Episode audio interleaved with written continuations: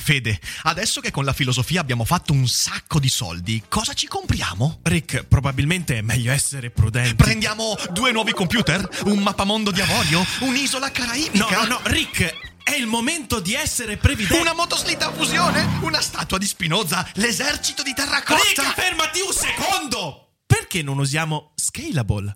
Scalable è l'app perfetta per chi vuol conoscere il mondo degli investimenti. Attenzione, investimenti pensati col cervello, non scelte di pancia. Scalable ti mette a disposizione gli strumenti essenziali per costruire una cultura del risparmio, ETF, piani di accumulo, accantonamenti a lungo termine per pensare oggi a quel che potrai fare domani. Scalable è un servizio sicuro e regolamentato con oltre 600.000 clienti e che ti aiuta a comprendere come funziona la finanza usando la testa. E sai qual è il bello? Con Scalable puoi iniziare a investire con solo un euro. Trovi tutti i dettagli in descrizione. Quindi, niente motoslitta fusione? Tra qualche anno, Rick, quando Scalable ci avrà aiutato a far crescere i nostri risparmi.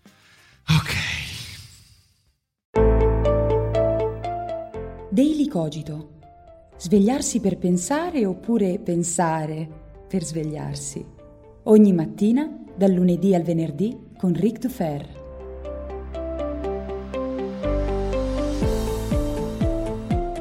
Buongiorno e bentornati anche questa mattina qui su Daily Cogito. Io sono sempre Eric Dufer e mi sto sciogliendo. Sto grondando di sudore, signore e signori, fa caldo.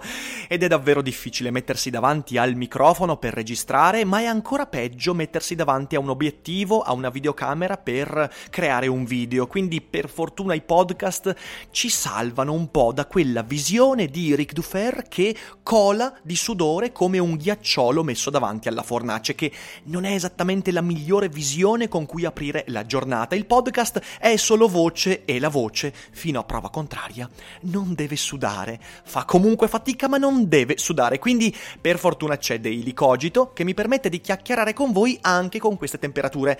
Vi ricordo, prima di cominciare l'argomento di oggi, che Daily Cogito farà una pausa d'estate. Io lo so che vorreste andare avanti per tutta quanta l'estate, però, però dalla seconda metà di luglio si va in pausa, non ho ancora bene definita la data, ma tutte le mie attività per il mese di agosto si fermeranno. Ho delle sorprese in eh, serbo per voi, in italiano, ma anche in serbo per voi. Vabbè, scusatemi, non potevo risparmiarmela. Ho delle sorprese per voi, comunque perché agosto vedrà alcune pubblicazioni, ma non voglio anticiparvi nulla. C'è un altro aspetto su cui vorrei sentire la vostra opinione. Adesso le scuole finiscono e quindi quella parte di pubblico che ascolta Daily Cogito sul bus dalle 7 alle 8 del mattino non c'è, per cui sto pensando dalla prossima settimana o da quella successiva, e vi ricordo che la prossima settimana si terrà la Tolkien Week, sto pensando di pubblicare Daily Cogito per il prossimo mese e mezzo un po' più tardi, non so, magari alle 9, alle 10 Fatemi sapere voi, farò un sondaggio anche su Instagram oggi pomeriggio, quindi partecipate in maniera che io capisca qual è l'orario migliore di pubblicazione, perché spesso quando ci sono le vacanze natalizie o comunque eh, gli studenti stanno a casa da scuola, le prime due ore di Daily Cogito hanno un tracollo eh, e ovviamente per me, per la pubblicazione, è importante riuscire a pubblicare gli episodi quando comunque c'è un buon numero di potenziali ascoltatori. Quindi mi farete sapere, eh, farò un sondaggio messaggio, seguitemi su Instagram per rispondere alla domanda e aiutarmi, ma non perdiamo ulteriore tempo e veniamo a noi. Quest'oggi parliamo di scrittura e scrittori. Io ho appena finito di scrivere il nuovo libro che uscirà a settembre per De Agostini, eh, fine settembre, inizio ottobre, e la stesura di un libro ha un passaggio che molto spesso il pubblico dimentica esistere, che è il passaggio dell'editing. Che cos'è l'editing? Beh, l'editing è quel momento in cui il testo, ancora in formato grezzo, in formato bozza, passa dalle mani eh, dell'autore alle mani dell'editor. L'editor fa un lavoro che è fondamentale per il libro, ovvero cerca di modificarlo, smussarlo, cambiare alcune parti correggerlo ovviamente, ma questa è la parte più, più, più, più, cioè meno invasiva, a meno che lo scrittore non sia un totale analfabeta, cerca insomma di intervenire sul testo per renderlo più uniforme, per migliorarlo, per presentarlo in maniera più proficua al pubblico. E ora voi potreste dire, ma come l'editor non dovrebbe mettere naso perché si perde l'autenticità dell'opera? È una cazzata, è una cazzata immensa che chiunque abbia scritto qualcosa nella vita sa essere una cazzata perché? Perché in realtà questo io lo dico sempre ai miei studenti in Accademia Orwell, l'autore è colui che ne sa di meno sul libro che ha scritto. Ora, questa è ovviamente un'estremizzazione, per dire una cosa, per dire che quando tu sei coinvolto emotivamente in quello che hai scritto, difficilmente riuscirai, soprattutto nel brevissimo periodo, quindi appena scritto il libro, riuscirai ad avere quello sguardo critico distaccato rispetto a ciò che hai scritto che ti permette di eh, di, di, di, di, intervenire, di correggere, di migliorare. Infatti, molto spesso anche eh, dei grandi autori eh, creano la prima stesura, poi fanno passare qualche mese e rivedono loro stessi la prima stesura, la migliorano, la correggono e comunque poi, sappiatelo, questa è una regola universale, il libro passa sotto le mani e il tavolo di tortura dell'editor. È un passaggio fondamentale che molto spesso dimentichiamo perché? Perché noi pensiamo che il libro sia un, eh, un, un, un, prodotto del singolo, del soggetto. In realtà non è così, è un prodotto comunque collettivo, in alcuni casi di più, in alcuni casi di meno, ma sempre è così. E l'autore deve poter confrontarsi con qualcuno che non abbia il legame emotivo con quel libro. Perché? Perché il legame emotivo è ciò che non solo ti impedisce di accorgerti di errori basilari, per esempio di ripetizioni continue, di tic, eh, tic linguistici, tic eh, espressivi, con cui l'autore riempie la pagina, ma di cui non si accorge perché, avendola scritta, è talmente introiettata dentro di lui che, che non se ne accorge, è inevitabile, ma inoltre, appunto, non solo fare queste correzioni che sono le più basilari, ma anche fare delle proposte per, ad esempio, modificare una frase che agli occhi dell'autore è perfetta, ma agli occhi di un terzo, di un lettore, magari è astrusa, magari è contorta, magari potrebbe essere resa meglio, eccetera, eccetera. Un bravo editor è colui che migliora, ma non nel senso di modificare il cuore del testo, ma lavora sulla forma del testo proprio per far sì che il testo dica le cose che vuole dire nel modo più efficace possibile. Quindi capite bene che l'editor è un ruolo fondamentale e c'è un problema enorme. Ora, io stesso ho lavorato come editor in passato, quindi so quanto è una merda il lavoro dell'editor. No, una merda no, però è molto molto difficile. È un lavoro difficile per un semplice, anzi per due fatti. Uno tecnico, è molto complicato intervenire in maniera coerente, costruttiva sul testo di altri. Non è facile e questo vale per qualunque editor, quelli nel giornalismo, quelli nella narrativa, nella saggistica, persino gli editor di video che poi finiscono in televisione, gli editor delle sceneggiature, è molto complicato perché perché non devi soltanto chiederti, ok, cosa posso fare per migliorare questo testo, devi anche immedesimarti in quella cosa difficilissima che è l'intenzione dell'autore. Ed è davvero complicato perché, l'abbiamo detto varie volte, tu non hai idea di quali siano le vere intenzioni dell'autore. E un libro, soprattutto per esempio nella narrativa, riesce a dissimularle molto bene quelle intenzioni, rendendo difficile tecnicamente il lavoro dell'editor. Ma c'è un altro aspetto e vorrei puntare proprio su questo per poi arrivare a dare dei consigli a chi in futuro dovesse pubblicare un libro. La vera difficoltà è che gli scrittori sono, nella stragrande maggioranza dei casi, aspetta che lo dico piano perché sennò mi sentono e poi finisce male, dei pezzi di merda. Cosa voglio dire? Voglio dire che in una buona parte dei casi l'autore stesso non sa, non riconosce il lavoro dell'editor.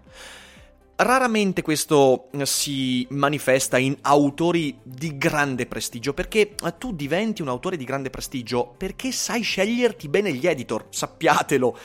Clive Kassler, Ken Follett, Stephen King, mm, Caro Figlio, tutti quanti questi sono autori che sono diventati questi autori non solo perché sono bravi a scrivere, sanno gestire il pubblico, sanno raccontare storie, eccetera, ma sanno anche scegliersi gli editor che hanno capito bene quello che loro vogliono fare e quindi riescono bene a migliorare i testi, bene a intervenire sulle frasi, sulle paragrafi, eccetera, eccetera.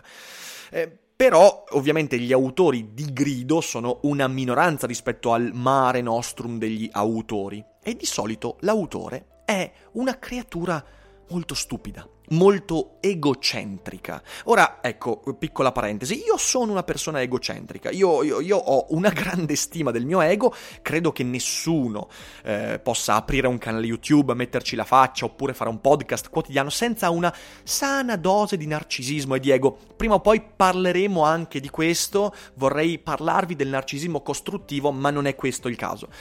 C'è però un narcisismo, un egotismo distruttivo, che è quello di chi non sa relazionarsi con l'altro. Io con il mio io uso il mio ego per relazionarmi bene con gli altri. Questo è il valore dell'ego, avere chiara la mia identità, i miei desideri, i miei presupposti per riuscire a connettermi bene all'altro, a cooperare con l'altro.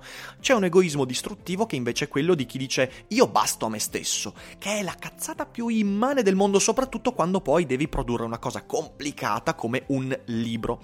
Ecco allora che ti accorgi che il lavoro dell'editor è difficilissimo per la seconda per il secondo motivo, e questo è veramente quello complicato, che è la presenza degli autori. Gli autori nella stragrande maggioranza dei casi non vogliono veder modificato il loro testo, non vogliono veder cambiate le loro espressioni, neanche le virgole. Io ho un esempio, fantastico da raccontare, su cui non farò nomi perché sennò si scaterebbe un putiferio, però c'è uno scrittore qui del territorio, proprio di Schio, che in passato ha pubblicato un romanzo che ha avuto un discreto successo, un romanzo pubblicato con un editore eh, abbastanza piccolo, però il libro si è diffuso molto, lui ha fatto tante presentazioni, ha avuto certa, un certo riscontro, e poi lui ha scritto altre cose che non hanno mai avuto lo stesso successo, però comunque ha, è riuscito a vivere di rendita per un po' di eh, anni per questo libro.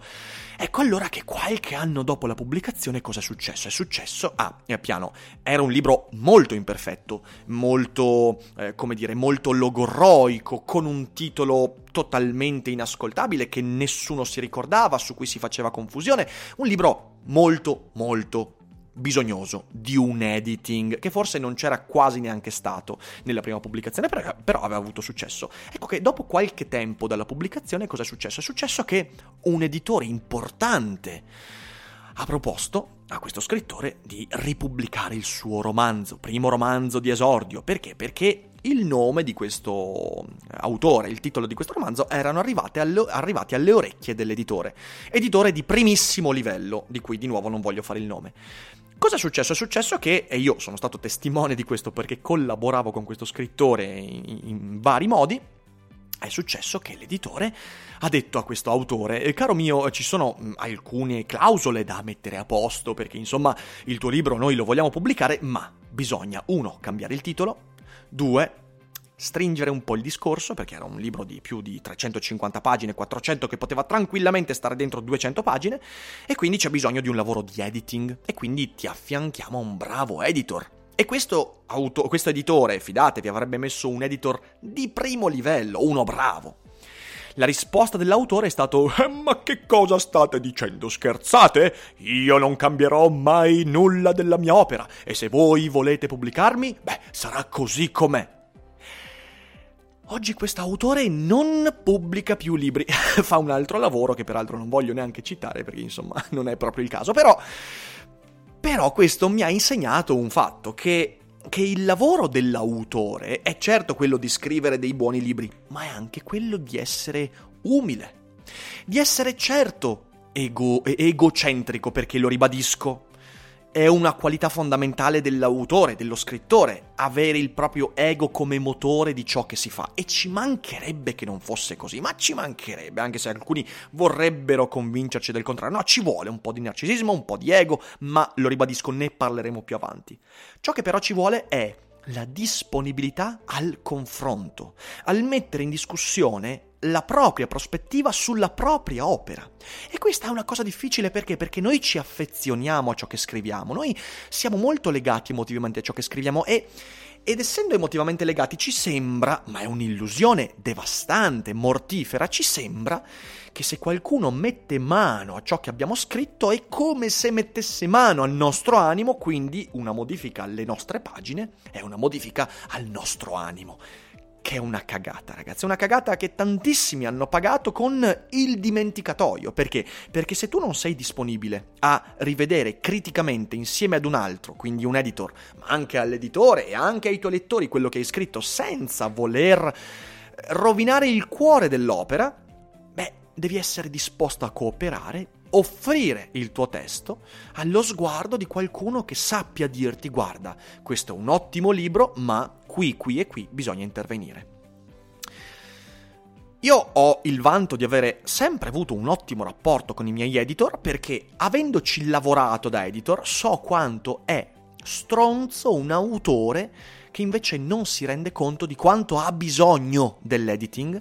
E quindi il mio consiglio a tutti gli aspiranti scrittori futuri è questo, è un consiglio molteplice che cercherò di, di esprimere in questo modo, che spero eh, possa risultare coerente. Punta l'attenzione su quello su cui hai potere, la scrittura del tuo libro, tenendo conto che tu scrivendolo, essendoci dentro in maniera emotiva, intellettuale, razionale, ma anche irrazionale, non ne saprai abbastanza sul tuo libro rispetto a un lettore terzo che abbia anche la professionalità di saperti indicare quali sono i miglioramenti, le modifiche, gli interventi da apporre a ciò che hai scritto e sii quindi sufficientemente utile da mettere da parte quel fuoco sacro dell'egocentrismo distruttivo che ti porta a convincerti di bastare a te stesso in quanto autore. Non è così hai bisogno di un altro e devi essere disposto a cooperare in maniera umile, in maniera efficace, aperto alla possibilità di renderti conto che il tuo libro, così come l'hai pensato, non è il libro così come verrà letto. E questo non perché il tuo libro non valga la pena di essere letto, ma perché tu, su quel libro, ne sai poco e hai bisogno di qualcun altro che ti indichi una strada giusta, non per distruggere il tuo lavoro, ma per renderlo degno di essere letto. Questo è fondamentale. Ogni grande autore lo sa, ogni grande autore si affida ad editor, ogni grande autore è tale perché sa che il suo libro va modificato da altri. Chi più, chi meno, ovviamente, senza la paura di veder rovinato il proprio lavoro. Il libro che poi arriverà nelle vostre mani a settembre-ottobre, eh, di cui eh, tra pochissimi giorni annunceremo il titolo, la copertina, le modalità, i contenuti, ma ancora non è giunto il momento, quel libro sappiate che è un lavoro collettivo e questo non sminuisce il mio lavoro, perché quel libro lì, per quanto eh, sia stato sottoposto all'editing, poi non ci sono ovviamente tante modifiche, ma per quanto sia stato sottoposto, è mio figlio, ma non è solo mio figlio, è figlio di una cooperazione divertente, fruttuosa, importante che ha migliorato anche me. Ed è questa la cosa importante. La stessa cosa è successo con l'elogio dell'idiozia e prima ancora con i pianeti impossibili. Abbi un buon rapporto con il tuo editor e avrai un ottimo rapporto con il tuo libro. Spero che questo ragionamento abbia aperto un po' la mente a tutti voi, aspiranti o meno scrittori del futuro, e anche magari ad alcuni che si sono riconosciuti in quella descrizione che ho fatto dell'egotismo, dell'egocentrismo distruttivo. Non fatelo, non siatelo e divertitevi un po' di più.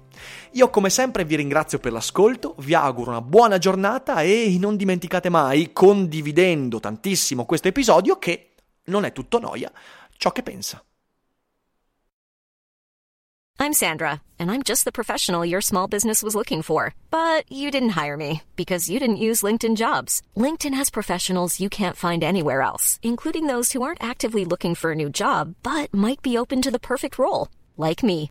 In a given month, over 70% of LinkedIn users don't visit other leading job sites. So if you're not looking on LinkedIn, you'll miss out on great candidates like Sandra. Start hiring professionals like a professional. Post your free job on linkedin.com/spoken today.